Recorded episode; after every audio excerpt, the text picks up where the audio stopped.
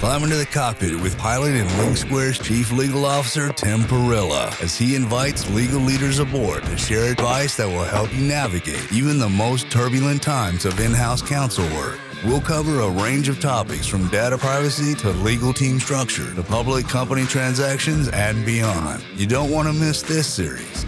Fasten your seatbelt and prepare for takeoff. You're listening to Cockpit Counsel. Well, hello, everybody, and welcome back to another episode of Cockpit Counsel. My name is Tim. I'm the Chief Legal Officer at LinkSquares. And as always, we have our producer, Alyssa Verzino, here. Uh, today, our guest, Marie Widmer, is the CEO and founder of Amplifi Ops.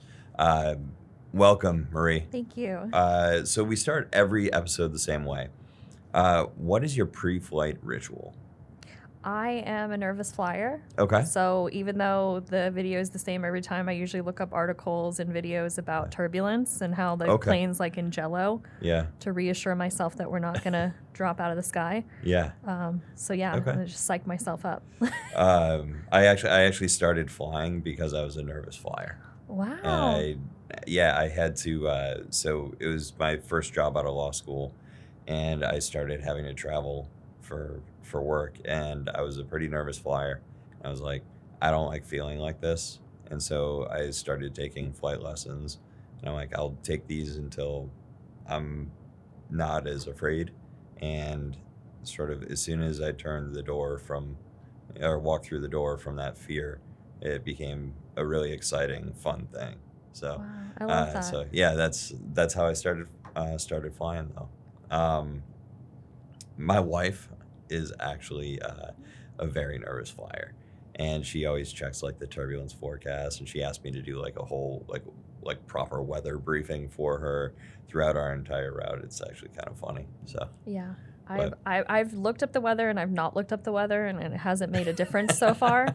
Uh, I what does help though is I really do like when the pilot comes on and at least tells you there's going to be turbulence and gives you Yeah. like a hey 10 minutes it's going to be really bad and then we'll be okay. And right. I hate the silent silent pilots, you know, Right. that just like let you ride it out. so uh, so let's talk a little bit about about your company. Um, yeah. What what do you all do? It's, and what was your career path that led you to uh, led you to found this company? Yeah, so Amplifi Ops is brand new. Um, we're going out for pre-seed funding. We're building, you know, working on our MVP, um, and we are AI project management, specifically focused on the legal tech implementation space. Cool.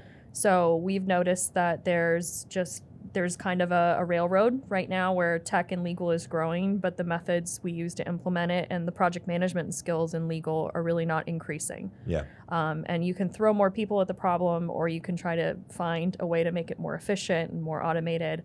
Um, so that's what we're focused on is making it so that every lawyer can instantly become an expert project manager, Mhm. and we can reduce that rate of failure for legal tech, um, unload some of that manual work, and make it make sense for everybody. That's Um, awesome. Yeah. That's and and very much needed. It's um you know it, it's it's a big part of in-house practice in particular is under is, is being able to manage a project effectively, um, work with your stakeholders, and being able to use technology to help you do that is is massive. Mhm. So, what was your what was your career path to this point? I started in litigation, personal injury, Okay. um, taking small firms in Georgia paperless, so Mhm. case management systems, um, client intake, all that. Um, I knew that that was not where I wanted to be in terms of lifestyle after seeing the lawyers in that field. Sure. Um, so I decided the only way through was up and Yeah. went to law school. Uh, I started working as a contracts manager in law school to pay that high San Francisco rent yeah. And that's where I got introduced to CLM. That was my very Okay. first job. Was I had to implement a CLM, and that was where it clicked for me that that I wanted to do tech implementation more than I wanted to do law.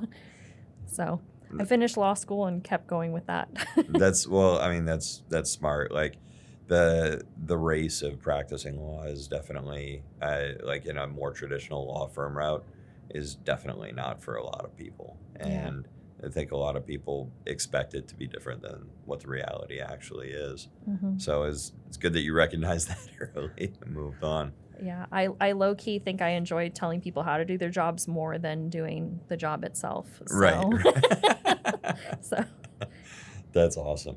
So, um, what uh, was there like any particular impetus where you're like, I really want to focus on project management versus other aspects, or did it start with the desire to to increase tech adoption? Sort of what angle did you get? Uh, did you come at this from? It's really coming from a user frustration angle. So I've had a lot of heartbreak, I think, related to tech implementations. I didn't gain any project management skills in law school or undergrad. And then I was thrown into it and had to figure it out as I went while working on a team full of people who knew nothing about tech or project management or appreciated the complexity. So having to manage all those stakeholders, having to, you know, manually schedule calls, track a project, only to have it kind of go wrong halfway through because of some some unforeseen human element that I didn't anticipate. Right. Um, just having gone through that multiple times, I think the frustration from that and realizing that if I get another job, I'm going to be repeating the same cycle again and it's not going to get better. right. That's where I kind of hit that wall and, and it occurred to me that instead of continuing to go in house and do that, I could try to just change the way it's being done. Yeah, it's uh, it seems like it's with sort of the I don't I don't know if you call it a, a new focus on, but like the real emergence of legal operations. I feel like that that project management side of it is uh, is really the heart of it at the end of the day. Mm-hmm. All the other industries, I think, were already equipped for this. They were already Yeah. studying those skills in undergrad or getting business degrees, or even engineers have to follow agile methodology. So Mhm. they had that foundation that we don't. And now, you know, with the rise of in-house counsel, we're kind of forced to play all of the roles in a company and and somehow upskill ourselves along the way and become tech experts. Yeah, Um, it's not fair. I think everyone needs help. Yeah, absolutely. And I think there's there's an element, at least I've seen it throughout my career. Um, there's an element of expectations of the legal department changing. Right. I think the the expectations on a modern legal department today, and maybe this is maybe this is somewhat unique to tech companies. Maybe it's not. I don't know. I'm kind of in like a bit of a bubble, like with tech companies. Um, the executives just expect you you and your legal team to operate a lot more similarly to every uh, uh, Mhm. you know to every other business unit Yeah. right then then maybe perhaps you know historically it's like oh well they're there to help us with legal with legal issues and like they just run differently right and that sort of was the accepted way and and a lot of teams ran that way and now i Mhm. think i think it's just not acceptable in most organizations to actually run your your team in its own sort of side side of the business way Yeah. I, I do appreciate that from like a growth perspective in the sense that there were a lot of in-house teams that came in and they brought in a, a firm partner, became a GC, and he hired, you know, a team. He or she hired a team, right? And then they they kind of built it like a law firm within a company. And mm-hmm. from a cultural and diversity perspective, I, I think it's good we're we're pushing against that, but at the same time, you have to allow people the grace to like gain those skills because right if you expect a legal team to all of a sudden understand how to work like an engineering team or a marketing team, that's not it's not fair. Yeah, and I think you also have you have a challenge with uh, ch- getting people to change the way that they've been working, right? Like any change for any, I mean, not just lawyers, any change for most people, particularly at work, is a very very stressful thing and a Mhm. very very difficult thing. Yeah, because it, it ties into their security and their livelihood and their identity and their sense of worth, and especially for lawyers, because we are already ingrained through law school that we can't make mistakes or show weakness, and Yeah. it triggers all of the things that that that are hiding deep down inside of us. Exactly. We're very fragile, special creatures. I was I was gonna say most of us are are weaklings who make a ton of mistakes. but don't tell anyone. exactly, exactly. We, we we try to keep a tough exterior. I think that's ninety percent of the job, Mhm. really. Yeah. So, um, so journeying journey into entrepreneurship here.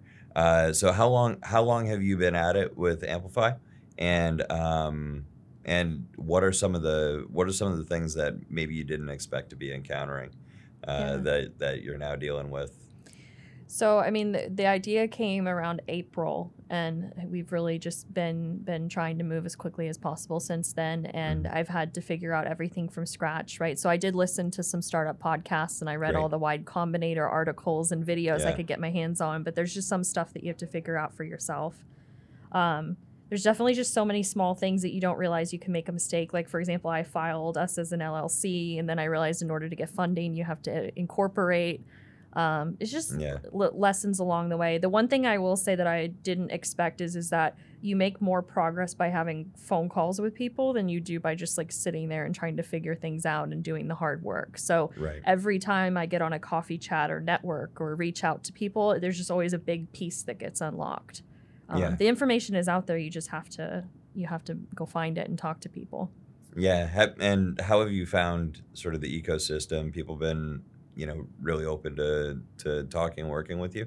Uh, yeah, I have not had anyone ever discourage me in this whole time. You know, That's I've, great. I've gotten to talk to almost every founder of a legal tech company, and they have been not only supportive, but you know, they've offered mentorship, advice, templates, uh, connected me to VCs, like so generous with you know their their time and their experience. That's awesome. That's that's great to hear. I think the legal tech space, I, I've found it to be a very welcoming space and a very collegial space, uh, even Mhm. amongst competitors, and um, and I think it's because legal tech is is really an emerging an emerging area, and sort of a rising tide raises Yeah. all the boats, sort of thing. Like Yeah. the more legal tech companies that we can have out there, I think the better it is for every legal tech company.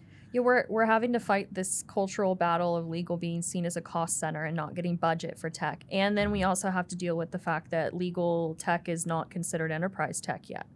So Right. there's just there's there's this we have to all kind of work together to to get to that point and get past those perceptions. Yeah, absolutely. What uh, if you if you were to look forward into into let's just say the next six to twelve months? What is uh, what does success look like for Amplifi? Success would be getting our MVP off the ground, getting it out to you know all of the customers um, that we've you know already promised it to. Uh, uh, delivering on our promises, seeing Yeah. it come to life, um, and then as well securing those first key partnerships. Mhm. Uh, we really want. My goal is so this is a platform where the CSMs from a tech company and the consultants and the in-house teams can all work together. And my goal is is that the data that comes out of that that platform that you get from tracking, you know, who's attending Zoom calls, who's logging into the tool and actually using it effectively, where are projects going right, where they're going wrong. I'm hoping that that shared data um, can feed the whole community right, so we can start to see some early data about how long are implementations taking on average, like where are people falling off on roadmaps. If someone Right. comes to me, you know, a year from now and says that because of your project I was able to identify some blockers and move through it, I would I would die happy. how many uh, how many folks are on the founding team there?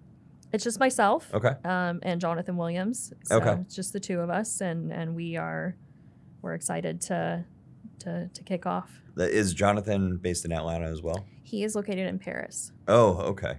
All right. How's Yeah. the uh, two questions? How's the time change uh, work out for for you two, and uh, how does August work out for you two? Uh, everyone deserves vacation. I, I think I have a little envy though, because it, it is weird being an American and seeing how seriously my European friends take vacation. Oh yeah, when they're off, they're off. They're gone. Yeah. It's like I'll come back and be your friend in September. It was. I so I I uh, I worked for a French gaming conglomerate for uh, for a few years, and um, and that was that was shocking, absolutely shocking to me. So s- you know, my first my first job out of school, never really interacted with anyone like internationally, you know, and the company uh, the company that I was working for got bought by that French gaming conglomerate, and um, yeah, it was definitely strange. Like sending emails to, you know, the the global GC there, like, hey, I know you wanted this, this, this. Nothing, nothing for a month. I'm like, okay, well, I guess this is just on hold for a month. like so that's how it's gonna be. It, it is. It's a nice way to kind of look at yourself, though, as a reflection. Like I think um, for for my European friends and with even with Jonathan, right? Like I, I sometimes get antsy, like, oh, why didn't he respond to my message right away? And then I remember, like, oh, him. this might be a me problem. No, I I I, I agree. I, I I tend to uh, I tend to appreciate the the uh, dedication that a lot of the rest of the world has to their time off. Yeah. And you know, to a certain extent, I I admire it. I like I I don't I don't know. Maybe it's cultural. I don't really operate that way. Like if I unplug like truly unplug for more than like four or five days, I tend to get a little bored. And I'm like, all right, I just like I, I like I also really like my job. yeah, Like it's a lot. I I have a lot of fun doing this. I get to do this. Get to have conversations with people like you. exactly. So uh, so it's it's a lot of fun. If I'm away from it too long, I'm just like, ah, all right. And to me, it's just part of my phone, right? So like, Right. if I'm if I'm on TikTok or my emails Mm. there, so I might check my email every now and then. And I think as as long as you can get to the point where you don't you you doing it out of desire and not pressure, it's good. What I uh, what I ended up doing during the month of August uh, when I was at that company ended up working out really well, and I I'll still do this today. Is if I'm if I start to feel like stressed out or start to recognize I need you know I need some time away, I'll um, I'll do like an entire week or an entire two weeks of only doing a couple hours a day, whether in the office or not, is like just enough to keep the emails at bay so that I don't come back and like run into a brick wall of, of you know 400 emails that you've got to Yeah. run through. That's smart, and I think it's it's also a good it's it's a good tie to the fact that um you you vacation doesn't fix burnout. It's the practices that you put in place like in all the other days of the year that that Yeah. get you to a point where you could even enjoy a vacation. Because I, I know I've I was in that phase a while ago where I, where I thought going on a vacation would fix how I was feeling, and and no, it it doesn't. you just spend the whole vacation like yeah.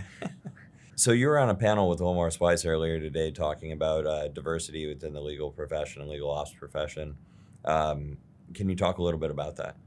It was an honor to get to be on a panel with Omar, and it's a conversation I think he and I, I have had um, on Zoom calls before with each other. So it was it was nice to get to air it out. But um, I mean, there's just continuing. There's just a there's a huge diversity issue in legal. Legal has been a closed industry for a long time. It's been one of those gate kept professions, um, and so the barrier to entry is really high. And mm-hmm. and the hazing continues to oh, happen, and and people you know that do make it through, then you get into a law firm, and they they the associates are not treated fairly, and people get washed out, and it just it has a, a long spanning impact on us right? Pe- even people that go in house Yeah. i think in house is such a good example of this because people are now running to in house with the promise of a better culture Yeah. but then they get in there and they're carrying all that trauma with them so they're coming in with the burnout with the the idea that if i suffered the people that come after me have to suffer or Yeah. not, you know not knowing how to set appropriate boundaries and then they carry that in and they don't succeed in an in-house role because right. they don't fit the culture of the company. They don't know how to be a good manager. They don't know how to get buy-in from people because they don't know how to be nice. Right. Oh. So, so I think that that's like that's where it, that's to me is all diversity because you haven't allowed people to to build the life that they want. You haven't allowed them to be their their full selves, to ask for their needs to be met, and then they they Yeah. try to leave and go somewhere else, and they're not equipped for it. Yeah, absolutely. And and law firm culture is not historically a very positive culture. Um, you know, it's it's interesting. It, I, I think about it a lot like a really high pressured sales floor. Um, you know, it's you bill your hours, you're out, right? They sales floor, you make your sales or you're out, and that's it. I don't care if you have to work 70 hours a week, 80 hours a week. That's not my problem. You need to bill your hours, Yeah. right? Um, And even on the personal injury side, you know, we took commission, so I didn't have to deal as much with billable hours, but um, I processed car accident motorcycle accident cases. So I Yeah. had to go through police files and photos and medical records and saw a lot of things that, you know, and you just learn to, and, and we were always taught that, like, no matter how upset the client was, to just kind of show a, a you know, we had to be stoic. stoic Yeah. and after a while that just kind of it, it weakens your ability to be able to empathize with people so when i went in house um, it did affect initially my ability to get along with people my ability to stay in roles because i just couldn't understand why people were coming and trying to be so emotional Right. i was like just be quiet and do your job so like, all right, Marie's getting promoted Yes. today. Ma- upper management loves that. and we didn't we didn't have sick leave. I Yeah. didn't have HR at any of these firms. There was no boundaries. My my call my phone was going off at one in the morning. yeah. You know, so it's it was just like I could not fathom the idea of like this newfangled thing where you have like appropriate behavior in the workplace. Well, you know, it's it's interesting. There's there's so much so much that legal teams can do and should do to make the legal team not an emergency center. And I think the best way to do that is by increasing the frequency and the depth of your interaction with the business above and beyond emergency tri- emergency Yeah. level triage. Yeah, and diversifying your hiring. So bringing Yeah. in people with different backgrounds, whether they have a UI UX background or an engineering background, or they started as an admin. Mhm. Um, just just not fitting, trying to fit people into a box, and and listening to all diverse perspectives. It all it all contributes towards improving the life that we want to have. Exactly. And I you know, I think another thing that another thing that comes up with some frequency is the idea of like, oh, I want to go in house because I want to like slow down. And I think what a lot of people will find is that going in house doesn't it, it's No. it's not a slow down type of situation in most organizations. It's a you're just doing different work. Yeah. Right. You you really well yeah, and it, the in- interesting part about in house that no one prepares anyone for is that you could slow down if you take the time to standardize your work, build a legal front door, automate. Like there's there are proactive things you can do to break out of that emergency you know reactive cycle. Yeah. Um, but that's not a skill set most of us are are bestowed with.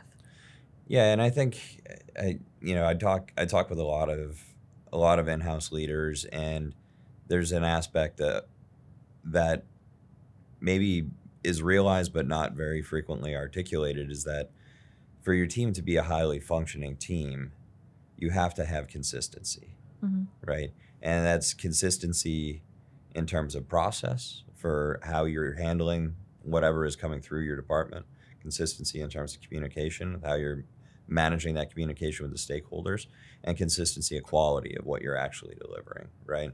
And you look at every other every other function in the business and they're specifically designed to have consistency in output, Mhm. right? And every single one of them has tools, some technology to help promote that consistency. Mhm. And I think the legal teams have been lacking that, like pretty, you know, pretty meaningfully. And it's almost like legal teams are like, why, you know, why can't I operate the way that these other business units operate? Well, you're not thinking about it the right way. You're just trying to, you know, spin plates. You're not building a machine that spins plates for you, Yeah. right? Yeah. Yeah, and, and until up until recently, right, the legal teams didn't necessarily have people on the team to build it or advocate for it or to dedicate the time to stopping the hamster wheel and, you know, building a rocket powered one. yeah, exactly. I mean that that takes us a little bit back, you know, a little bit back to, uh, I guess what we're what we're supposed to talk about. uh, you know, the legal ops best practices. Like, how have you seen legal ops change over the course of your career, and um, and how do you think it's going to continue to change?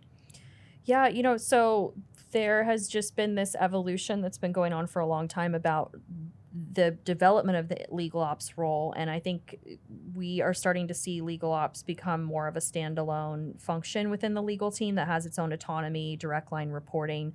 The big thing that needs to change is that legal ops has to make decisions sometimes that don't favor legal because legal ops is operations. We're focused Mhm. on how does the business run better? How does the business make more money? How do they operate more efficiently? That's not always going to align with the mindset or interests of the attorneys on your team. Sure. Um, so moving away from the beginning of my career, legal ops was seen as a facilitator or an administrative role that was supposed to take some weight off, um, some manual weight off the lawyers on the team, make their life easier, maybe draft up a couple cute playbooks, you know, Right. um, help with administrative intake, be the friendly face of the legal team. I think even a couple years ago, I said on a podcast that the ex- Yeah. that exact thing. We are supposed to be the friendly face of the legal team. yeah. Um, I think we're supposed to build a friendly face. Sure. Um, but I also think we're supposed to be the translator between the business requirements for all the other departments and then get, getting that back to legal and making sure legal gets on the same page with the rest of the business.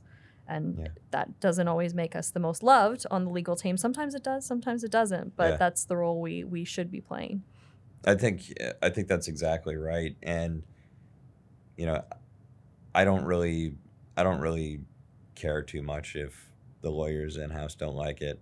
It's like, you know what? There's a lot of salespeople who don't like updating Salesforce every single time they make a call, But, a but they call. do it. Yeah. But they do it because guess what? It's a job, so you got to do it. Like lawyers, you know, I, I think there's this like this false dream of like, oh, if I'm in house, I can just sit back and pontificate and tell the Mhm. business my, you know, my my earth shatteringly brilliant thoughts on Mhm. whatever the business is facing, and then I can, you know, clock out at three thirty in the afternoon and and I don't know, go sailing or something like that. And I it's mean, just there, there's a future where they could do that if they, if they just if they check the CLM in the morning and they they complete their task, they can spend the rest of the day blowing hot air that's at right. the rest of us. That's exactly right. So, um, I mean, obviously you've been you've been around this space for for a good long while. Uh, what are some of the common challenges that you, that you're seeing? I just think that there there's still a long way to go with legal operations cementing their role on the legal department and really defining truly what that means. And again, like I said, there's a hierarchy issue right where we're still t- hearing talk about lawyers versus non-lawyers. Right. Some legal ops teams don't get to report to a GC. Sometimes they report to like a mid or junior level lawyer on the team, and then Oh, that lawyer gosh. titles themselves legal operations director. It's the worst. Um, we don't have consistent JDs. We don't have job matrix, so we don't even know what what growth and promotion looks like in a legal ops role. Um, we don't have any standard courses. You know, privacy didn't used to be a big field. right. Now people have massive careers and there's chief privacy officers, but they had to build IAPP. They had to Yep. build certification programs.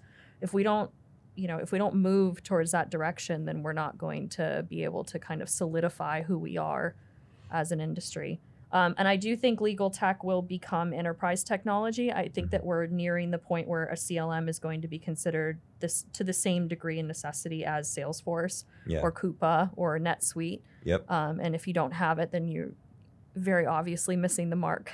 right. Right. Yeah. I think.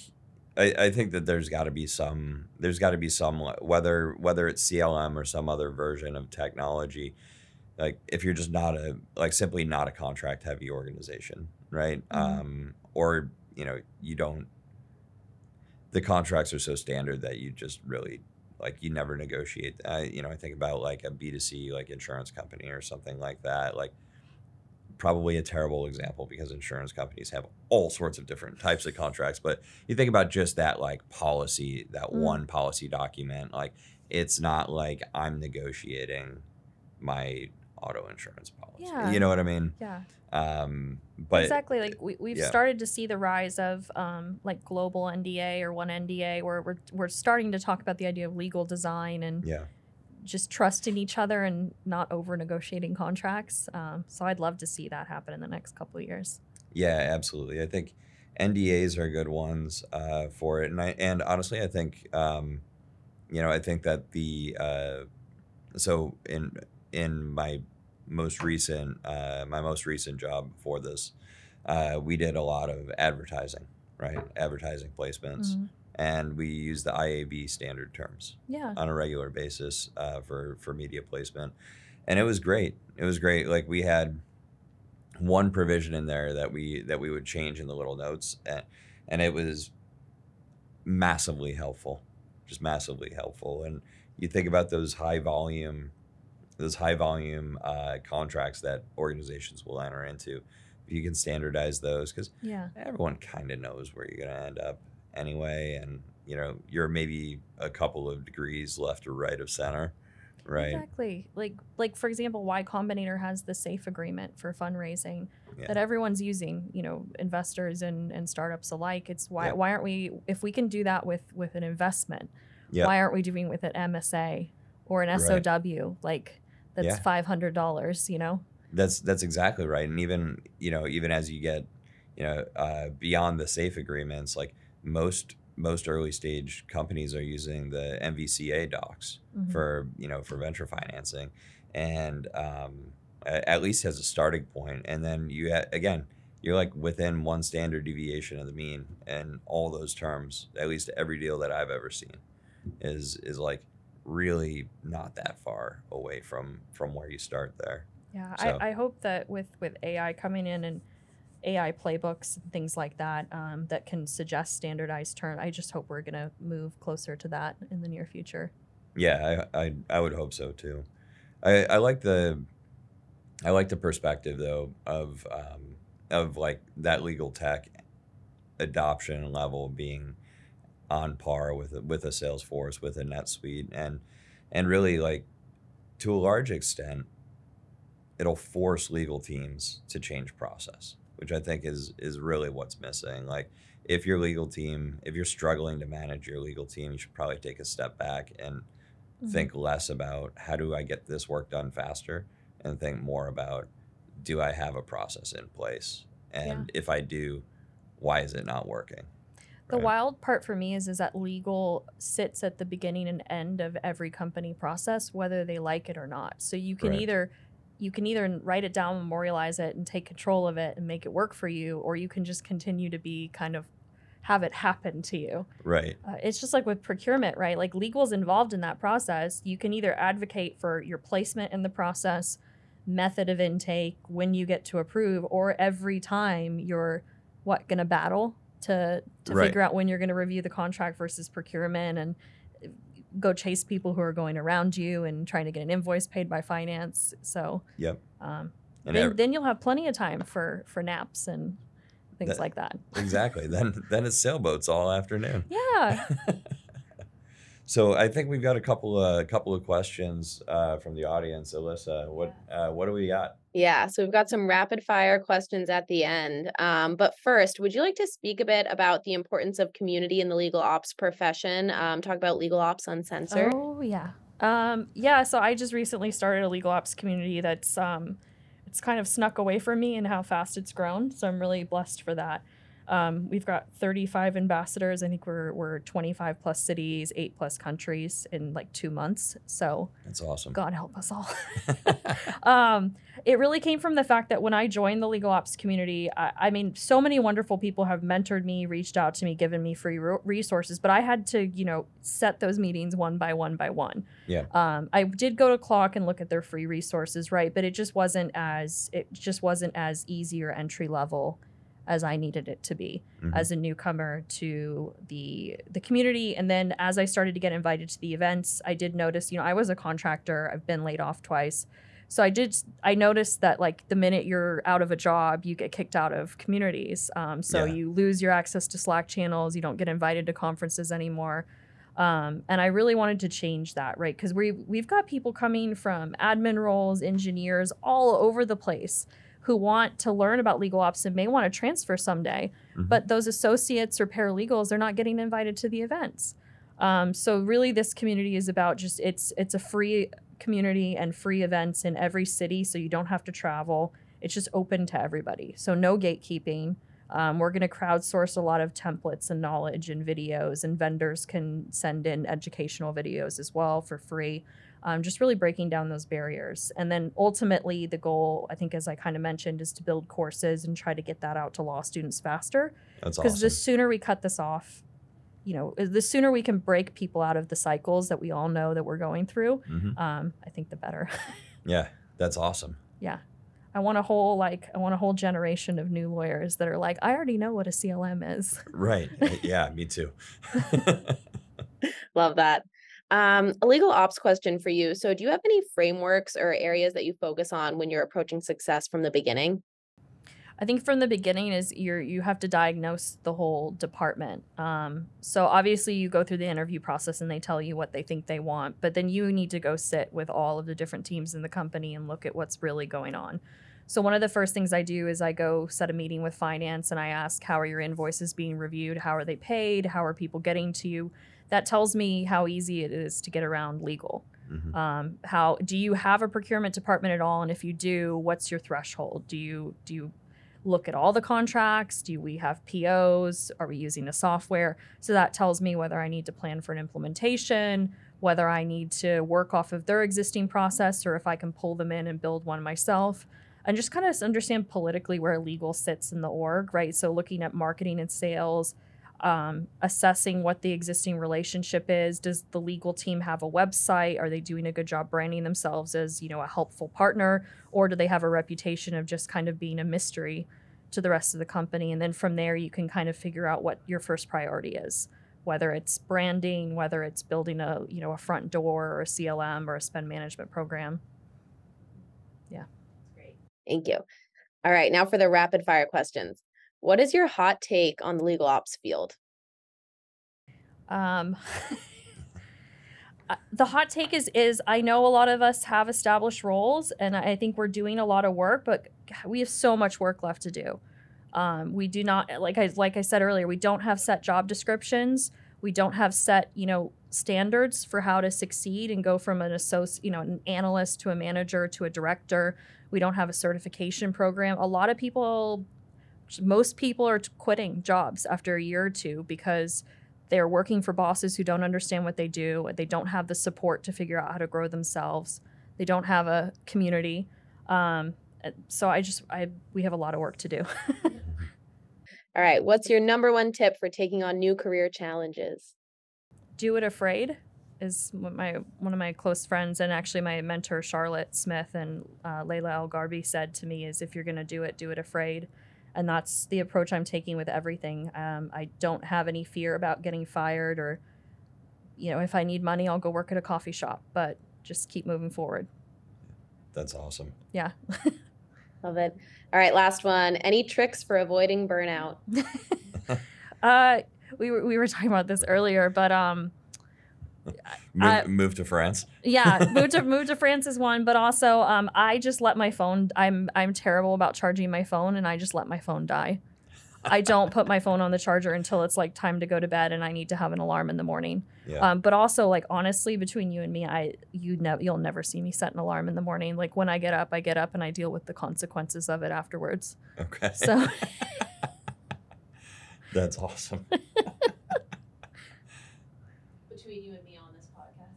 Yes Um, my dogs wake me up anyways so it's fine it's like 7 a.m the french bulldog starts screaming. You have you have French bulldogs.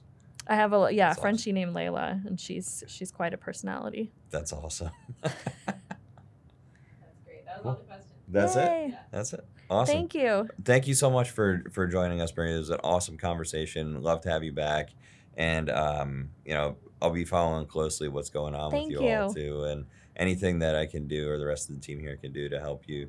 Um, more than happy to do, you know, to do that. So, Thank you. It's been amazing to be here today. You guys are lovely. all right, thanks everybody for joining. And uh, if you liked what you heard, give us a like, give us a follow, subscribe on all the socials, and we'll see you next time.